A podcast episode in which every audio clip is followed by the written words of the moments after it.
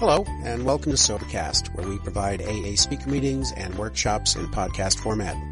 We're an ad-free podcast, and if you enjoy listening, please help us be self-supporting by visiting Sobercast.com, look for the donate link, and drop a dollar or two into our virtual basket. We hope you enjoy the podcast. Have a great day.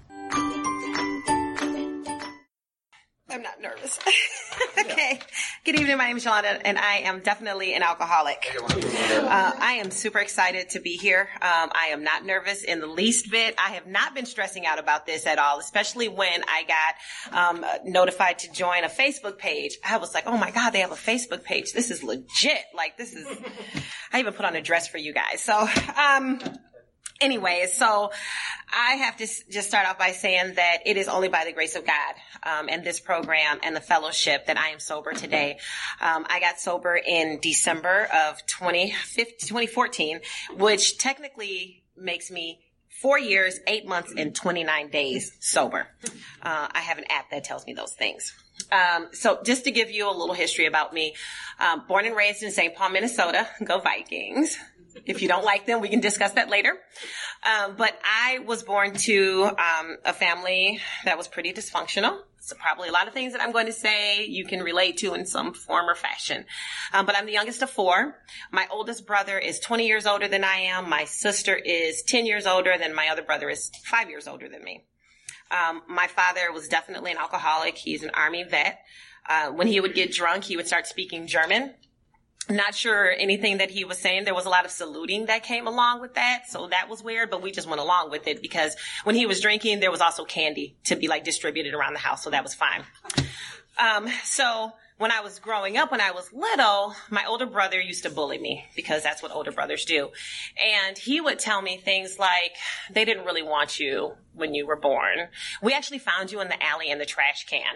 And so like any little sister would do, I would go and tell my mom he would get in trouble. I would be satisfied, but it planted seeds in me of like doubt, right? Of like, well, maybe I'm not really supposed to be here. Maybe I was an accident.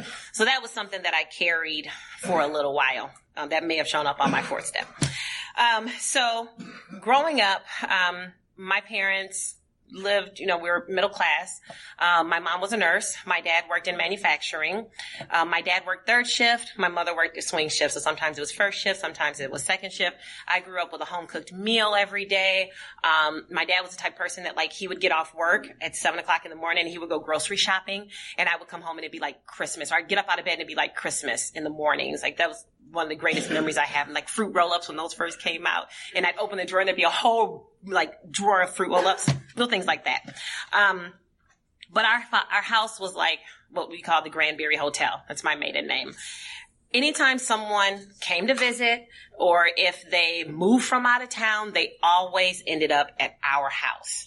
Um, and so growing up, you know, being the youngest, I was very spoiled very high maintenance. Uh, but then people started moving in. Um, my dad was one of eight children. And so I had a lot of aunts and uncles, lots and lots of cousins. And so people started relocating from like Detroit. Now, I'm growing up in St. Paul, Minnesota. I was very proper when I was growing up. I was academically gifted.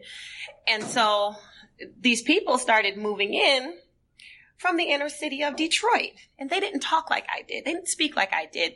They were very different than I was. And so it started off really early that they started making fun of me.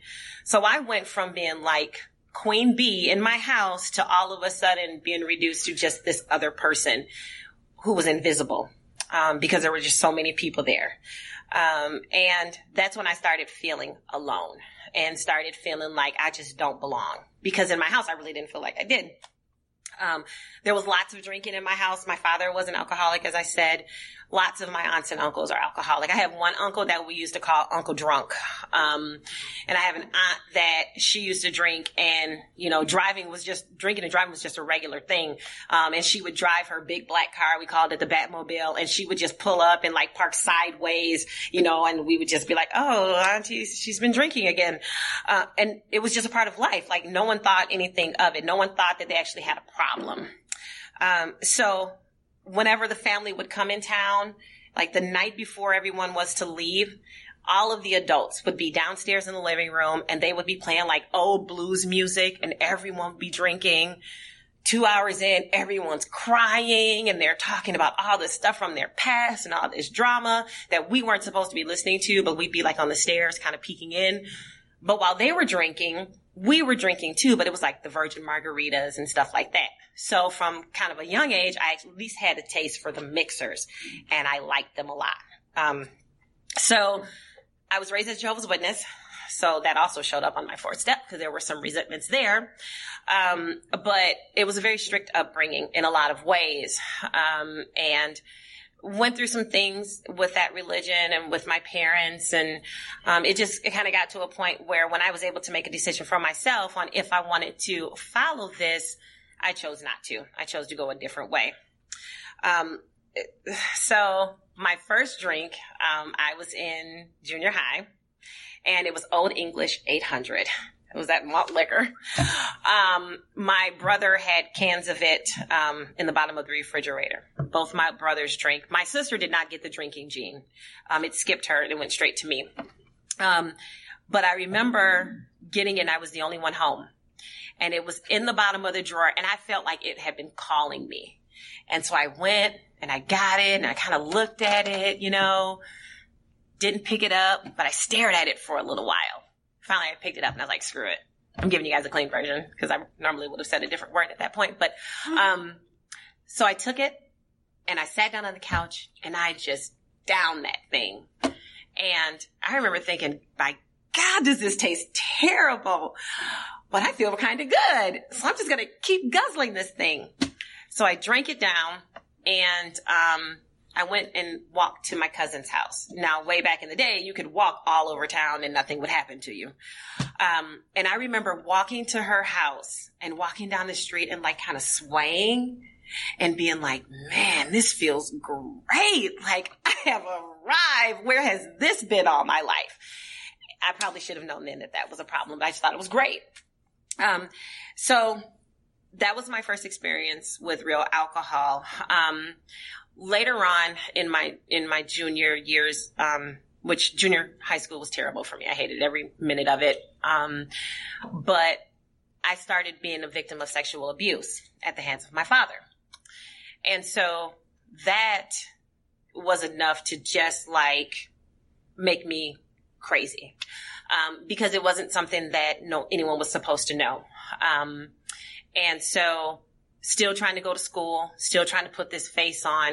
And I remember telling myself, if I don't smile, I'm going to cry and I'm never going to stop. Um, couple of times that I contemplated, is life really worth living if this is what I have to endure? Um, so this went on for maybe a year or two. Um, it's kind of foggy because one of my way of cope, one of my ways of coping was just to block it out. Um, but once I got into high school, I actually started going to Al Anon because my dad was an alcoholic. Um, I did start drinking more by then, so I probably should have been in it for myself, but it was easier to say that I was the victim and I was going because of my dad. Um, so I remember being in one of the um, one of one of the meetings, and at the end, you know, the guy says, "Well, does anyone have anything that they want to share?" And I raised my hand and I said, "Hi, um, my dad is touching me, and the room just went silent. And the guy just looked at me. And then after that, it was just this whirlwind of activity. Um, I got escorted, you know, I had to leave my house and get escorted out of the house. I was asked to leave my house. Um, my dad was arrested. Um, I had to go and live with other people because my dad wasn't able to come within so many feet of me. So not only do I have this issue of dealing with what has happened, but now I've been kicked out of my own house. Now I'm being treated like I'm the person that did something wrong. And that just didn't sit well with me. Um, I became extremely angry. I acted out a lot, um, and I became extremely promiscuous. I went down that fa- that hill really fast. Um, did a little therapy, but I was so angry that it really didn't do much for me. I just kind of would go and just sit and look at her and she would look at me and then my mom would pay and I would leave. Um, so I didn't get a whole lot of it out of it. Um, but in high school, that's when I really started partying. Um, and I would go to parties and I'd see my older brother there and my older brother would say things like, know your limit. Like we'd be walking in and he'd be like, know your limit. And, um, there was a party down the street from my house and I was one of those girls that's like, I'm really goal driven. And so if you tell me I'm not going to do something, I'm for sure going to do it. And so, of course, we're all around the keg and the guys are like, I'll bet you can't drink that. And I was like, I bet you I can, right? Like, whatever. And I did. And I drank a lot and hadn't eaten anything. Thrown up all over everywhere. Uh, my brother picks me up, throws me over his shoulder because we're like four houses from my house. Um, carries me home and he's ticked off at me. He's like, I told you to know your limit. What are you thinking? Rah, rah, rah, rah, rah. Throws me on the couch. I pass out. Um, the next day I wake up and I am feeling like crap. And my brother had asked me, well, why are you doing this? First thing that came to my mind, because I have some, also some probably some narcissistic um, personality traits, um, and I can be quite manipulative. The first thing I said was because it hurts so bad, and I'm so angry at everything that has happened to me because I didn't want to be in trouble for getting drunk. Is really why I said that. Um, so I was never able to know my limit. I never had an off switch. I didn't realize until I came into alcohol, until Alcoholics Anonymous, that it's because I have a disease. Um, as I said, I started dating in high school, very, very promiscuous, made some really, really poor choices. Um, my senior year of high school, I met this guy. And you know how you have that instinct that says you probably shouldn't go down that path? I never listened to it. So when the instinct was telling me don't go down that path, I was like, I am going to go down this path and I'm going to set this thing on fire. And so I did. And so I gave this guy my phone number. He was seven years older than me. I was 18 years old. Um, we started dating and I lived in very proper St. Paul. This guy was from across the river in Minneapolis and not just like Minneapolis. He was in like the bad part of Minneapolis where like things happen. Um, and so I started dating him and started living this other lifestyle. Um, drinking a lot, you know. Um, I had gotten pregnant by him and had a miscarriage and was carted off in an ambulance. Never told my parents about it. Like, just, I don't even know how I got away with some of the stuff that I got away with. Um, I would lie to my parents all the time. Like, it'd be one o'clock in the morning. I was supposed to be home and I'd be like, Oh, I got a flat tire. I'll be home at like three. Um, and I think my mother, um, who felt guilty because of what happened, just kind of gave me carte blanche to just live my life. Um, I think there there was a lot of guilt and remorse that came from that um, that she had to deal with. Uh, but later, I found some letters um, that she had wrote, and I realized how hard it was for her in the, the situation that she was in, um, being my mother and being married to this person, this predator. Um, so I am dating this guy. I'm trying to get pregnant. I am just making wonderful decisions with my life. Um, my family hated him, of course, because he's so much older than me. And I do get pregnant. Go figure. Um, so I, I got pregnant. I had my daughter and uh, decided to go ahead and get married to this guy. So at 19, I, I have had a baby and I am married. He shows up 45 minutes late to our wedding. My dad wanted to kill him. My dad was like pacing back and forth and looking at me and like grumbling under his breath and I couldn't even make eye contact with him. In all of my wedding pictures, my sister is standing in them like this.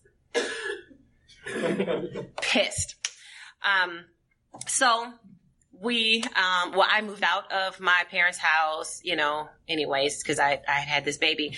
And we were living with his mother because that's where he was living when I met him. I'm talking grade A guy. Uh, so we were living with his mother for a while, moved into a place of our own.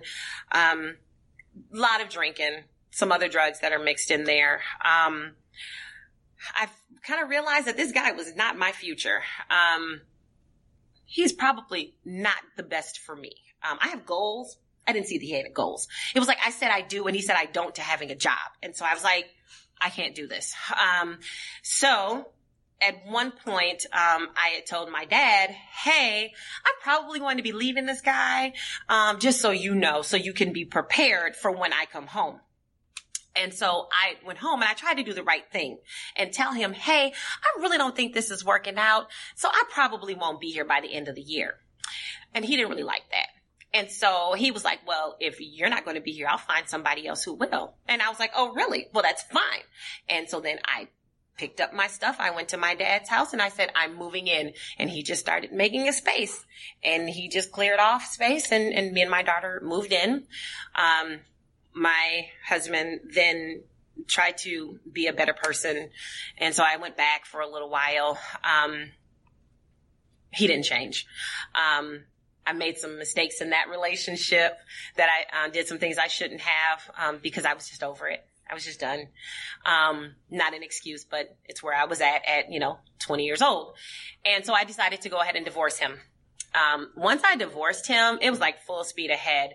All of the partying that I didn't do when I graduated from high school and not going to college, I totally made up for. I mean, I was partying like Thursday through Sunday.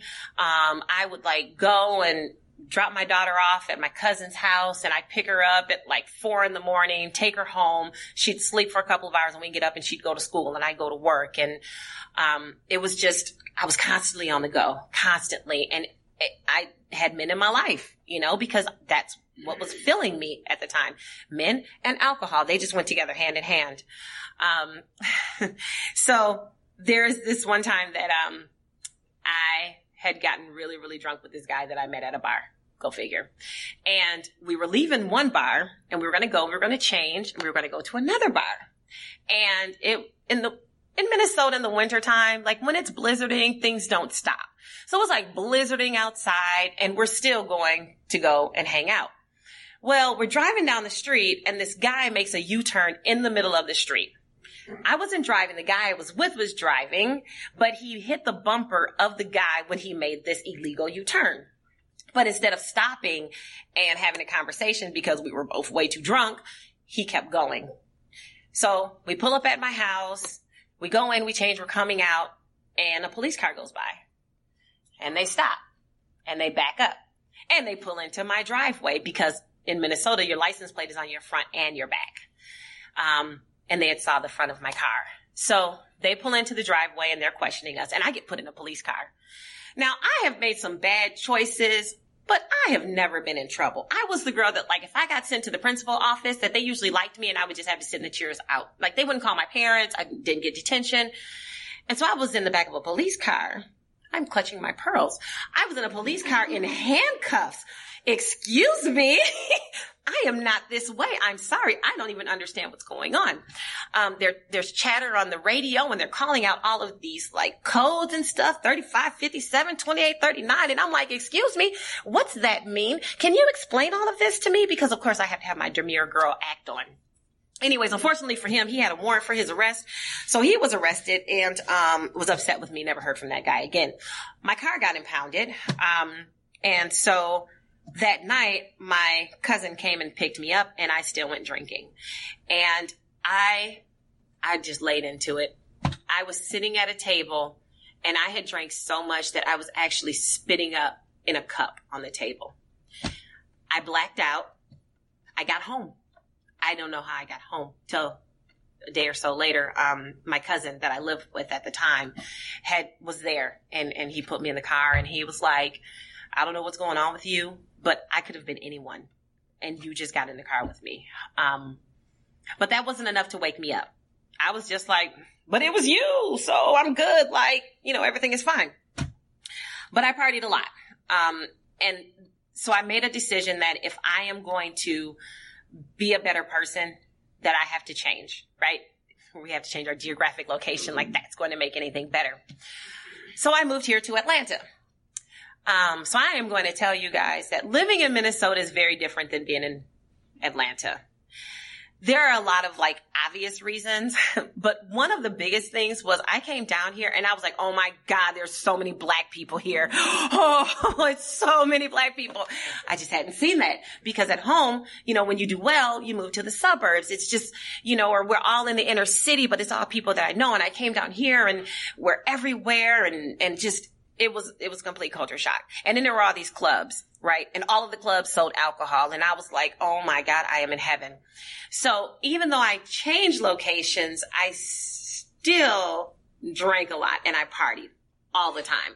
And I was living with my sister, and we had some girlfriends that um, stayed there, and we were all like the party bunch, you know? I mean, it was every weekend we were going out and having a good time. Um, so, but then I decided I have to grow up a little bit. Um, made some really poor choices again, even living here, because that seemed to follow me. Um, so I decided I'm going to slow down and I'm going to cut out drinking and I'm going to focus on myself because most of the men I had been meeting were just crap. Um, and they weren't very bright. And so I decided I'm going to focus on myself. I'm going to nurture my garden. I'm going to take care of myself. And then I went to Walmart and I met this guy in the Walmart and he was cute. He was tall. He had big feet. I was like, yes, winning, winning, winning in so many areas.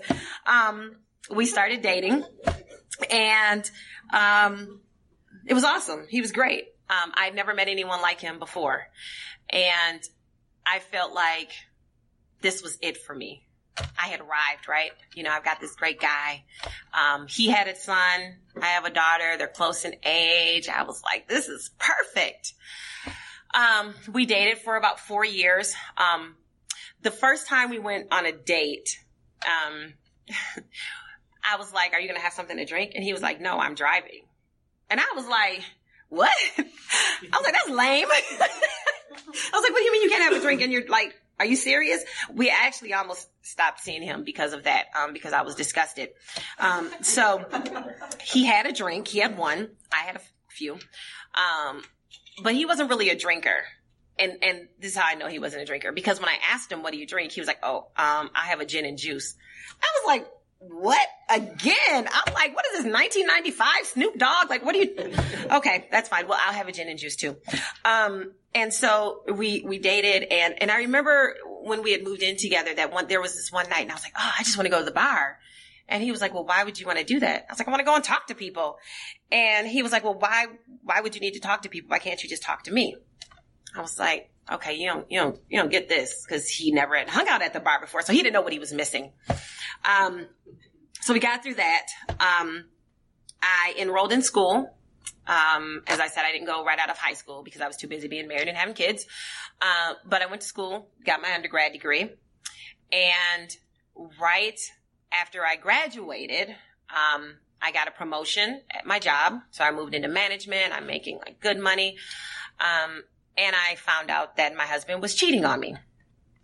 He had been cheating on me for about a year with this chick at his job who was not nearly as attractive, who was not making as much money as I was. So I was really pissed.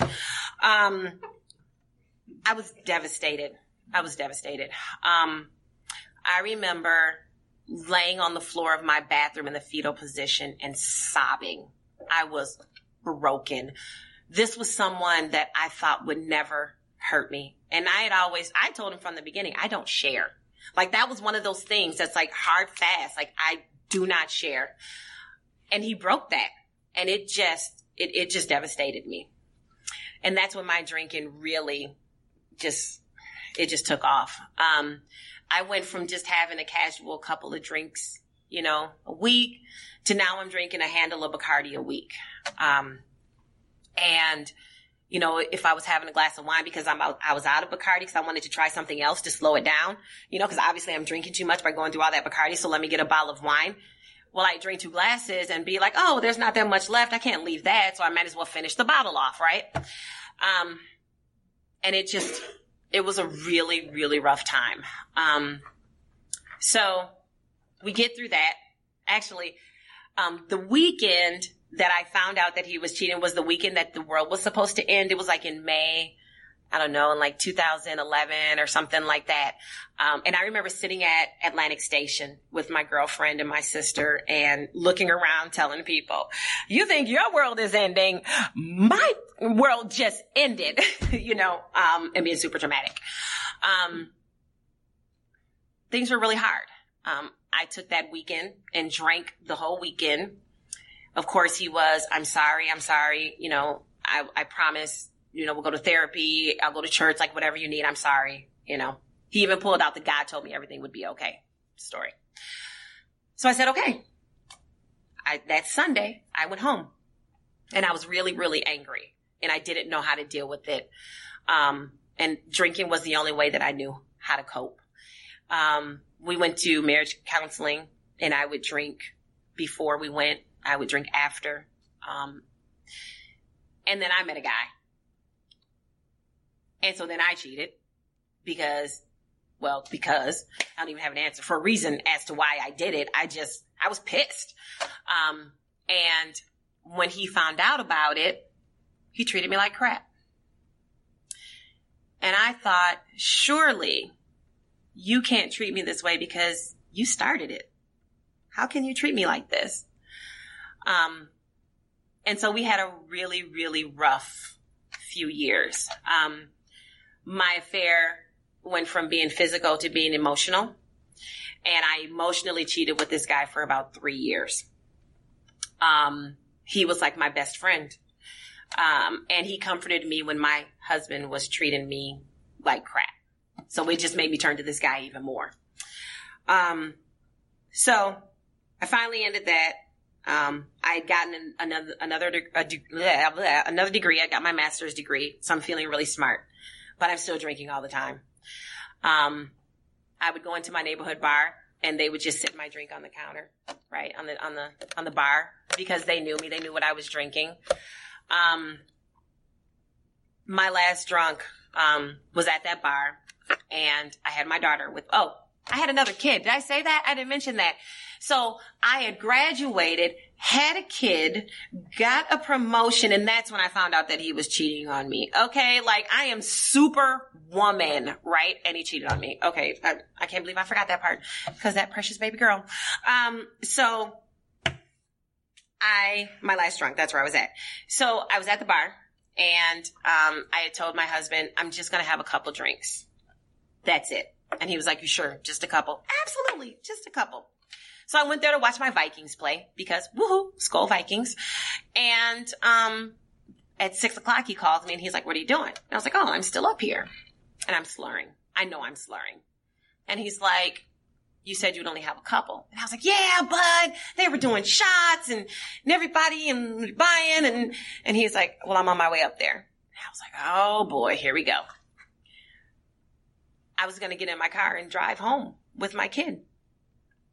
He pulls up and he's like, we're going to go grocery shopping. I am like, what fresh hell is this? Are you serious? Okay, we're going to go grocery shopping. We're in the grocery store. We're in Kroger and I am dying in Kroger. We get outside and I am like earling in the parking lot and I'm cussing him out because now it's his fault that I'm throwing up in the parking lot. We get home and I go to bed with the spins. I hated the spins. And I woke up in the middle of the night and I said, I can't do this anymore. This is it. I was going to drive my baby girl home. Countless times that I had driven myself I never thought about the number of people that I could have killed on my way home. But that night, knowing that I could have taken my baby girl's life, it just hit me. So I got up and that next morning I went to work like I always did because I never missed work. Um, I get a call on my way to work and it's my husband and he's like, so if you don't do something about this, we're leaving. Like we, we're not going to live like this anymore. And I was like, so it's funny you say that because I was just thinking to myself that I needed to make a change. So we're on the same page, right? Um, and he's like, yeah, no, I'm serious. If you don't do something about this, we're not going to be a family. And I was like, all right, that's fine. Um, I should tell you that during my drinking, I'd gone to see a therapist and I'm sitting there talking to my therapist and drinking comes up. And a therapist starts telling me that I should really only have three to four drinks a week. And I was like, a week? So I get into an argument with my therapist about how much I should drink. Cause I'm like, man, I can put three to four drinks back on uh, right after I get home from work. So we probably need to. So I was trying to negotiate with my therapist how much I could actually drink. And I didn't go back and see him. um, so what I did that day was, um, I went online and I started looking for places that would help me control my drinking. And I remember calling him up going, you will not believe I found this site on the internet that would help me control my drinking. And he was like, nah, BS. That's not going to do it. I was like, okay, well, I guess I'll just keep looking then. And that's when I came across AA. I said, all right, give this a try. I didn't know anything about it. Um, I seen it in movies and, you know, jokes made about it, but I didn't know anything about it. I thought that I would get in there and you people would teach me how to drink like a lady. Not so much. Um, I went to my first meeting in Alpharetta and I walked in and I remember being scared to death. And I sat down on the couch and it was a very small meeting. There may have been seven, eight people there. And at this meeting, when a newcomer comes in, no matter what the topic is, they scrap it, they turn it into a newcomer meeting, a first step meeting. And I remember that sitting there and listening to these people and going, I did that. I did that. Ooh, I hate to admit I did that too. But I felt at home. I felt like, like this is my tribe. This is what I've been missing. Um, and I remember bawling, just sobbing.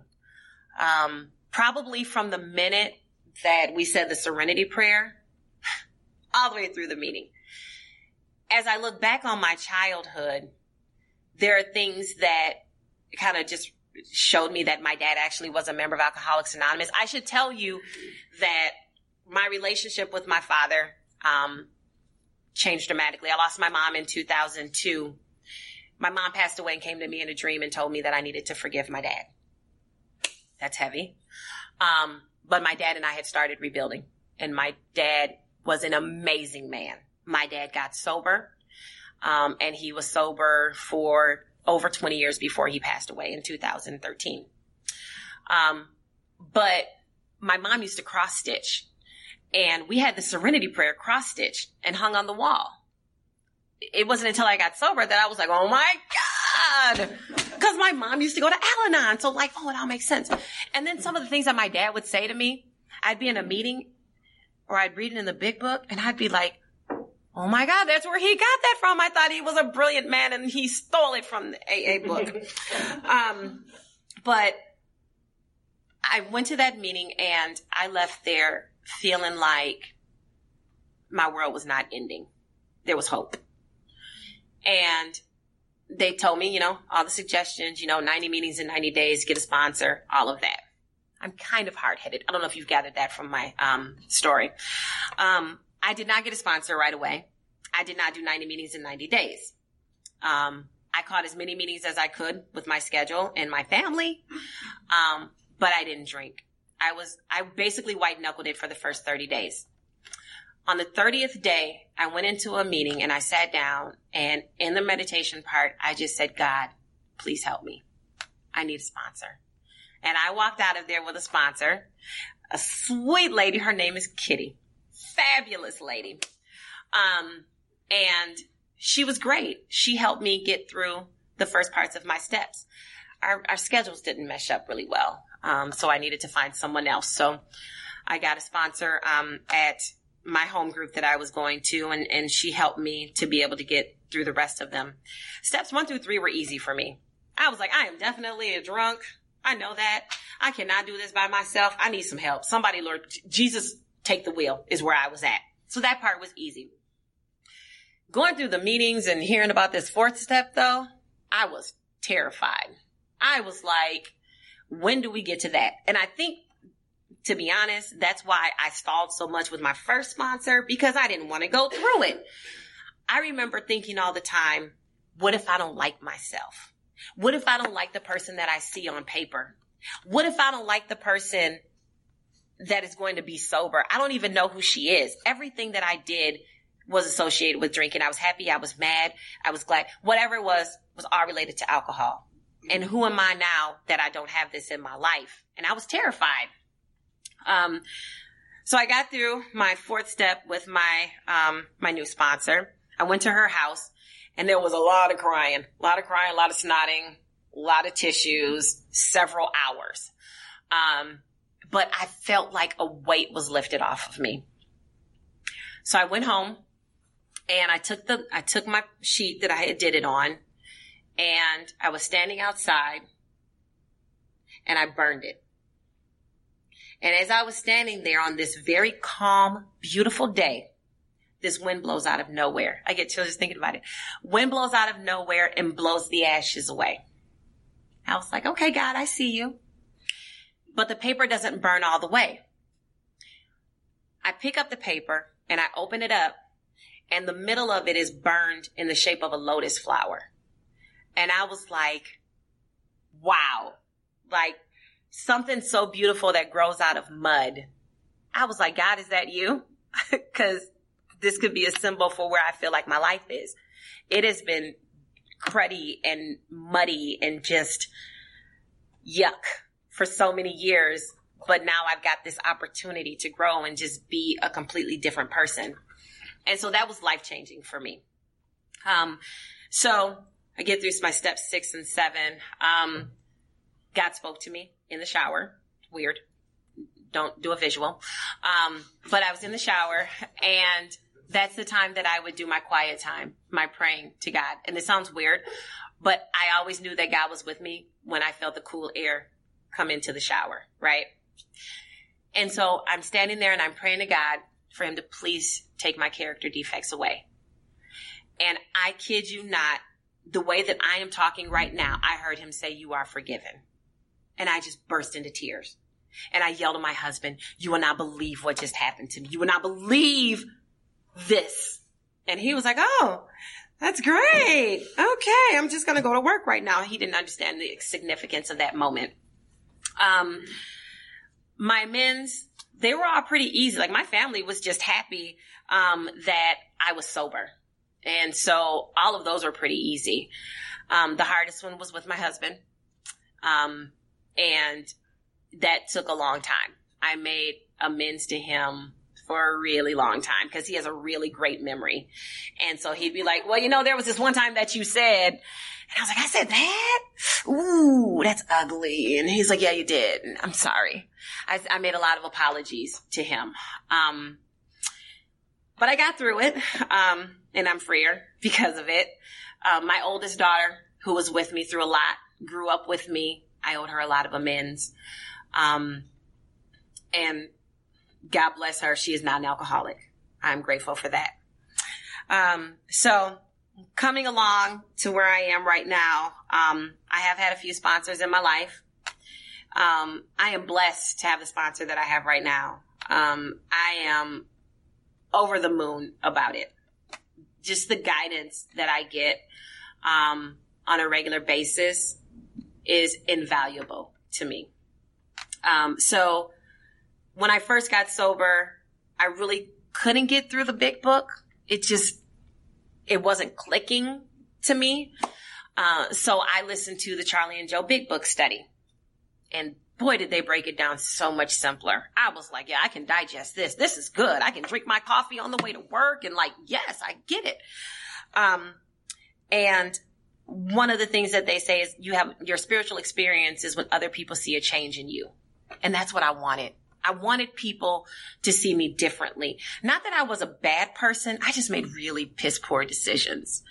And so I wanted to be the person who didn't have to apologize for my actions. And being in this program and learning how to live sober, because my first two years was just how to be sober. After that, it was how do I live sober, right? How do I navigate life really and actually enjoy my life, right? The joy is happy, happy and free part of it.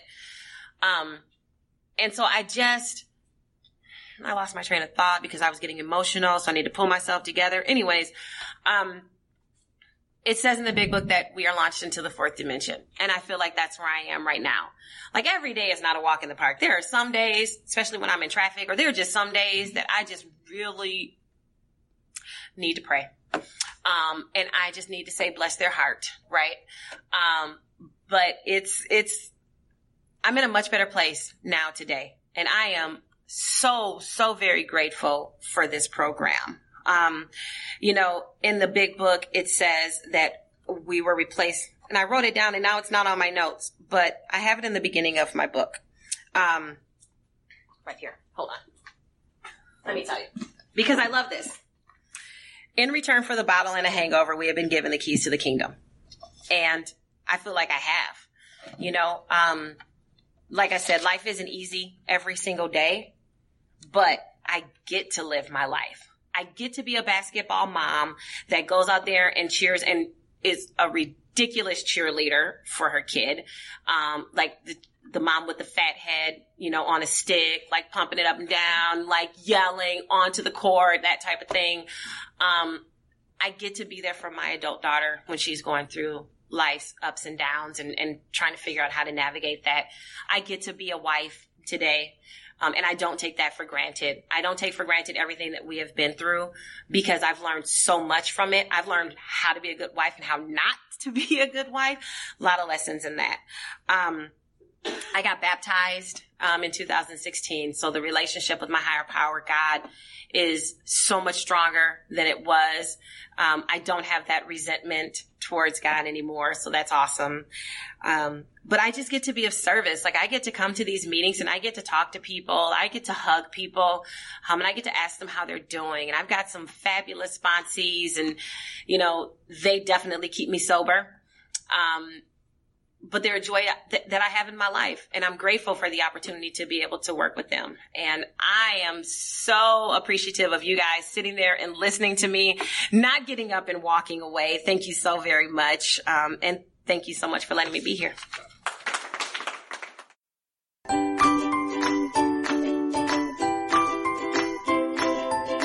Thanks for listening. I hope you enjoyed the podcast. Sobercast is ad free, and we'd like your help in order to keep it that way. So if you'd like to help us be self supporting by pledging a dollar to a month, visit Sobercast.com and look for the donate links. Thank you very much.